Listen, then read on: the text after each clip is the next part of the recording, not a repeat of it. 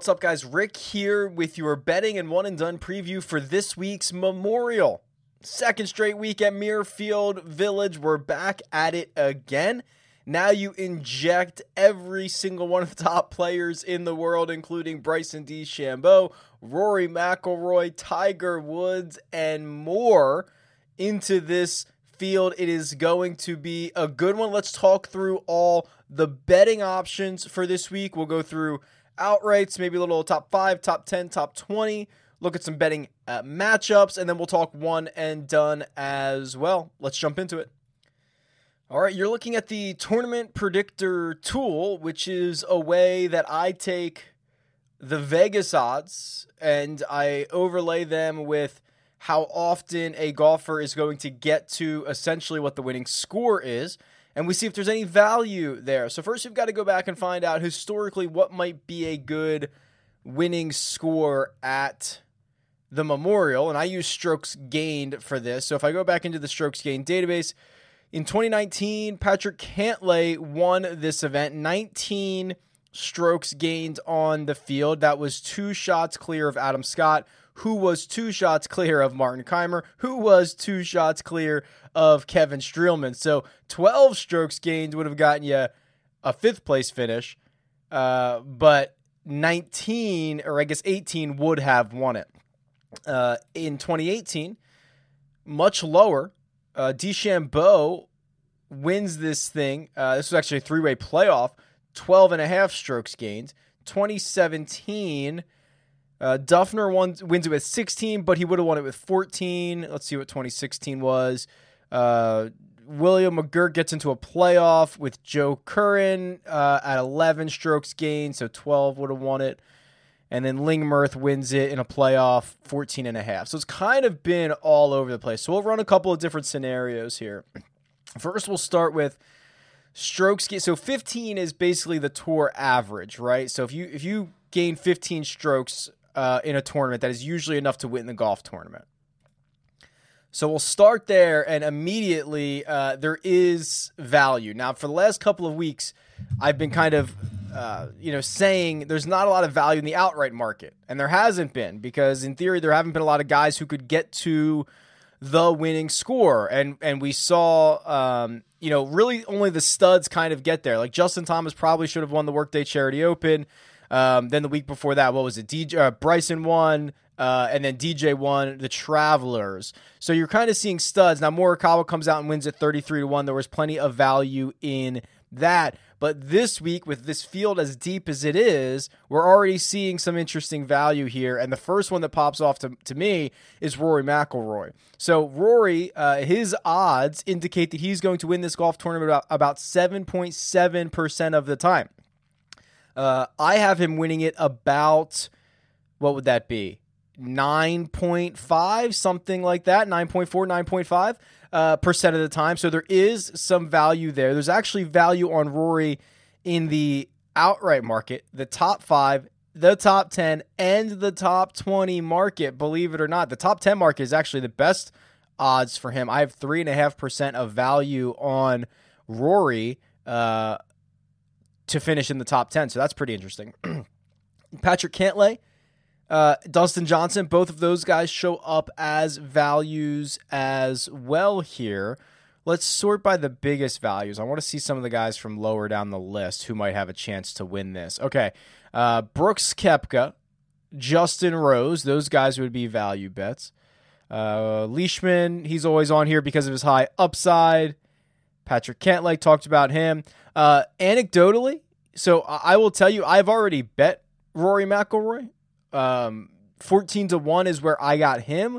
And that is the longest odds we've seen on Rory since I believe it was the 2019 Genesis Invitational. So we're talking about uh, historically long odds on Rory McIlroy. First time in 18 months you've been able to get him this low. I just think that with everyone else around, you know, with with Justin Thomas who's coming off a second place finish at the workday, Bryson who's coming off of a win, Cantlay, who has is your defending champion and played well last week. Dustin Johnson, who's coming off of a win. Like all of the guys around Rory have to have better odds than normal, and it kind of forces Rory down into the 14 to 1 range because all the other studs have been playing well as well. So I don't think it's necessarily a knock against Rory's game. I think it is more of a testament to what the rest of uh, the field has done.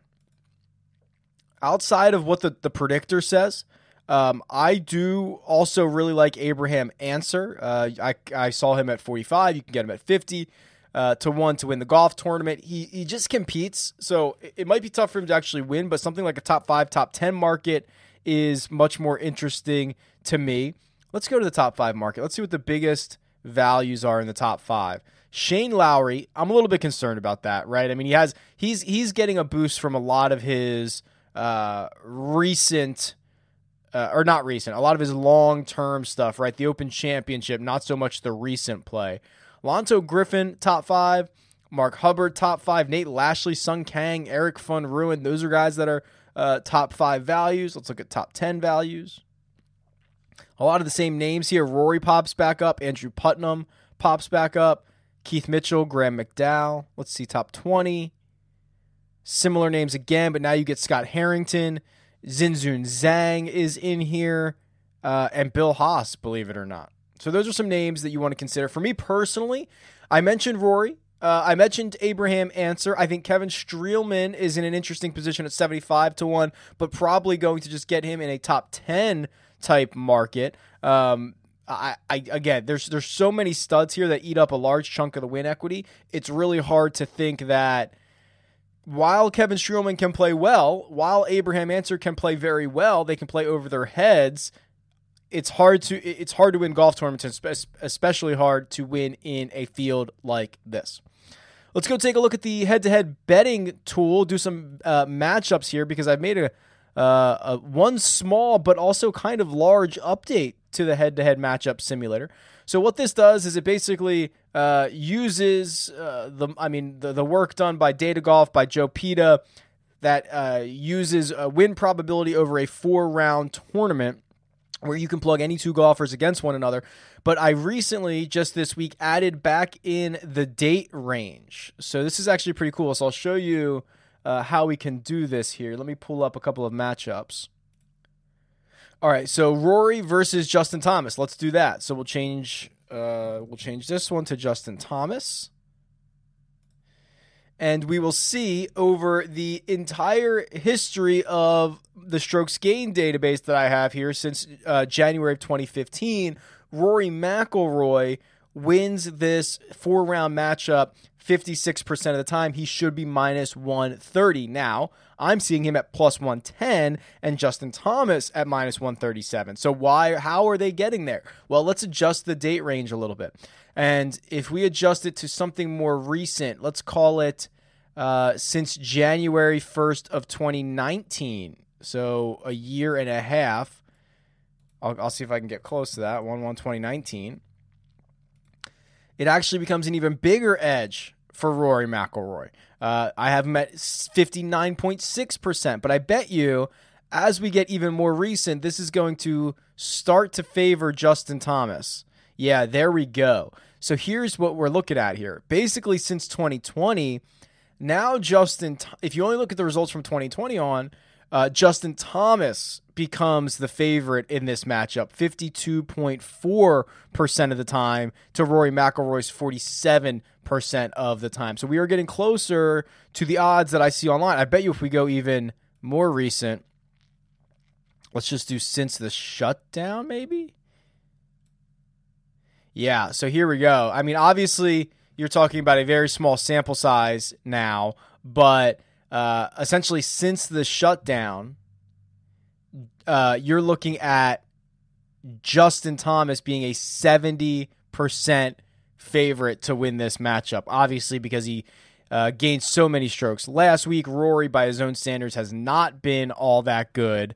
Uh, it, is it is interesting to to see how drastically this changes. So for me, I kind of look like to look at a little bit longer than this. I don't mind the full 2020 metric. Uh, it puts these guys at almost dead even uh, if I go from January to to now.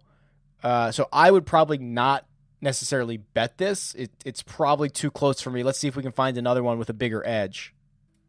Let's do DeChambeau. I see a minus 150 against Patrick Cantlay, and I, I know that again if you go if you go really recent, I think I think Bryson is going to absolutely smash this. All right, so since the start of 2020, I've got uh, DeChambeau at minus 149 should be his money line. I see him at minus 150. That is pretty good. I love it when that happens. Uh, let's go even more recent. I bet you if you go since the shutdown, yeah, that's only because Cantlay hasn't played. Let's go a little bit longer term. Let's go since the middle of 2018. Yeah, this is where you can get Cantlay to be a favorite. If you go longer term, I, I don't know if you want to go back that far. Let's pass that one up. The, the model comes up with basically the same thing Vegas does. Let's see if we can find one to bet. Uh, what would be a good one here? Gary Woodland versus Tony Finau. Both of those guys play a lot. We have a lot of data on them. This might be a bigger discrepancy. Let's see if we can find one. And again, I'm going to change my date range back to 2020 here. All right. So I've got, oh my gosh, I've got Gary Woodlands at 55%, which puts him at minus 125, which he is minus 125. Oh boy. All right. Well, we are really hitting it on the model here. Let's try Streelman versus Corey Conners. Let's see if we can get one here. Come on. We got to find one before we move on. I can't have a bunch of no bets. Streelman versus Corey Conners. Okay. All right, this one might be one. I have uh, Kevin Streelman winning a four round matchup against Corey Conners 64% of the time, which means he should be about minus 180. I see him at minus 135. So there is enough there for me to want to bet Kevin Streelman uh, on this side of it. So I think that that is an acceptable head to head matchup, not only because Streelman has been better long term, he's been better recently. Uh, this is a great course for him. Obviously, five of the last six times he's played Muirfield Village, he's finished in the top 20. If you finish in the top 20 of any head to head matchup, you are a favorite to win it, uh, especially against a guy like Corey Conners, who, while, you know, while a great player, a good player, uh, is much more volatile. So this one makes sense to me. Streelman versus Corey Conners. Let's do one more trying to find a couple guys that I probably have a lot of data on because they play a lot of measured rounds. Let's do. Oh man. Okay, how about this one? Tiger Woods versus Phil Mickelson. Unfortunately, there's not a lot of data on data on Tiger, but I'm but I'm just kind of curious on what this would be. There's just not a lot of data, and the the data that we have on Tiger, yeah. So the problem is this. You know, Tiger's data is so short. Uh, and then the last time we saw him play was Genesis, where he was terrible. So if I open this up to two years, yeah, I mean I can get Tiger to be a seventy percent favorite in this. If I only run it from let's do run it from 2019, which is what I like. Okay, he still is a pretty significant favorite over Phil Mickelson. He's minus two forty seven. Uh, this book has him at minus two ninety five. So actually, in this case, it actually would be a bet on Phil if you want to use the same uh, January 1st deadline, but I'm not touching that. Tigers Tigers strokes gain data is a bit too few and far between for my liking uh, for this matchup simulator. So you might just have to use your gut on Tiger Woods for the time being. Okay, uh, one and done. Let's jump over there.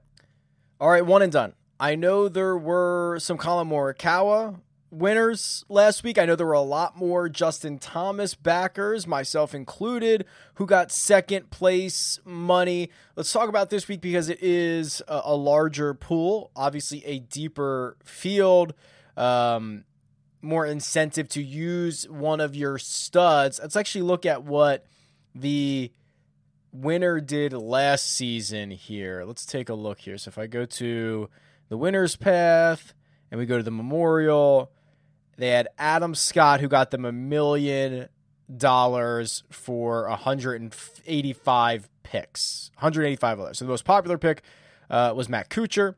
536. He missed the cut. Tiger Woods incredibly popular, which I think we, we, we will see this week. Patrick Cantlay popular. So here's here's how I think this goes for this week. Um,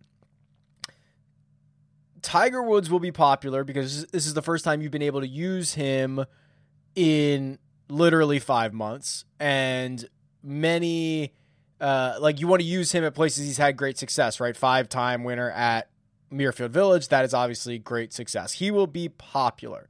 Uh, Patrick Cantlay will be popular, especially for those who did not use him last week at the workday. This is just another natural fit, obviously, and uh, the T7 last week is a lot to be optimistic about. But where do you go after that? Uh, if you are front running, you should probably be considering taking one of the top players if you haven't already. That would be Justin Thomas, I think, is probably like if you remove uh, the pricing and the strategy and kind of all di- like I, I, maybe not the strategy, but Justin Thomas is probably like the overall best play around here, considering what we saw last week, the high upside. Um, you know, Bryson DeChambeau is probably up there, but I assume you can save Bryson if you haven't used him already, or you can save him for a week where he is going to be the top dog. Rocket Mortgage was a perfect example of that. He was, you know, the best player in the field pretty significantly. Bryson plays those type of uh, to those types of events. I would rather save him for that. So you need a guy who's going to be able to compete in a very big field. Um, if you were paying attention earlier, I'm I'm betting Rory McIlroy. So I, I don't have a problem if you want to burn Rory here. Uh, I I understand that the strategy would be save Rory for a major championship. Uh, I like to be a little bit different than that, right? I like to be, uh, you know, everyone wants to save Rory for the Masters if your pool now includes the Masters. Everyone wants to save Brooks for the U.S. Open or the PGA Championship. I like to be a little bit different than that. Maybe you take Rory at a WGC or even like where he's the only guy, the RBC Canadian. We've seen him uh, be like five to one to win that golf tournament. Uh, there is more expected value from your studs when they are the lone stud in the field than there is when he is one of 10 studs in the field. So, where does that leave us for this week? Um, I think Jon Rahm is very interesting for this week in a one and done setting because you might not have already used him. So if you didn't use Rahm early in the year, you might not have used him yet. Let's let's pull up his results.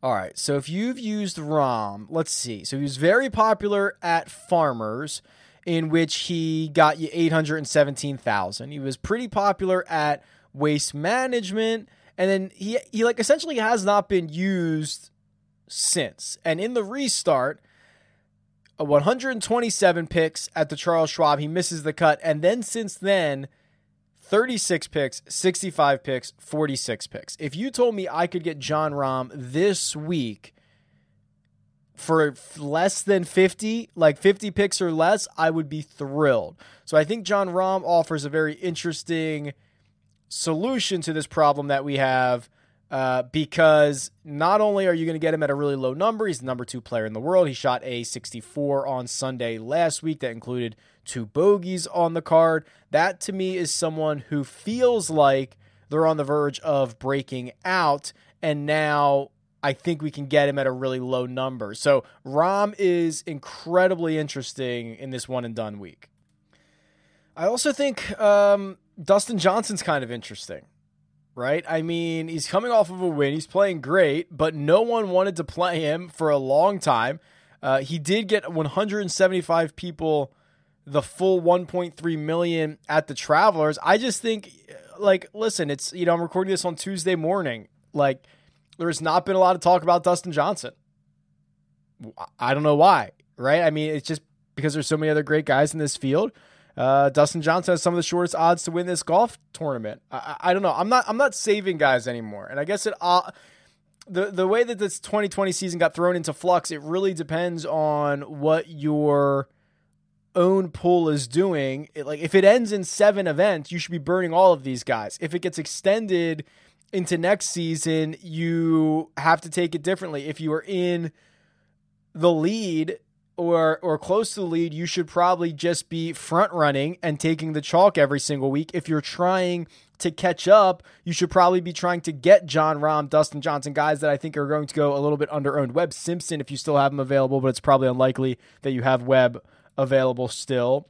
I mean, even Brooks Koepka got like these guys with big time upside that not a lot of people want to play you're gonna have to try to take an extra risk, right? You got you have to double down. You, you don't want to finish 500th. Go and try to to move up if you catch a winner. And there's only you know 25 other other guys that have the winner. Like that's how you catch up in these things. So this this time more than ever, kind of like the overall strategy of the one and done is in my opinion, much more important than who you actually pick. Like it's it's razor thin margins between Justin Thomas and Bryson DeChambeau or Dustin Johnson and Patrick Cantlay. It's razor thin. It's more about applying the best strategy and kind of just hoping you get the guy right.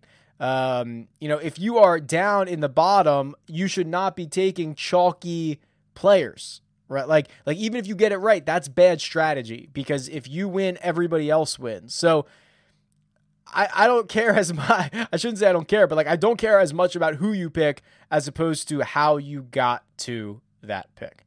All right, that'll do it. Uh, let me know who you end up on. I'm very interested to see where the one and done stuff shakes out. Tweet me at Rick Run Good. Best of luck this week. See ya.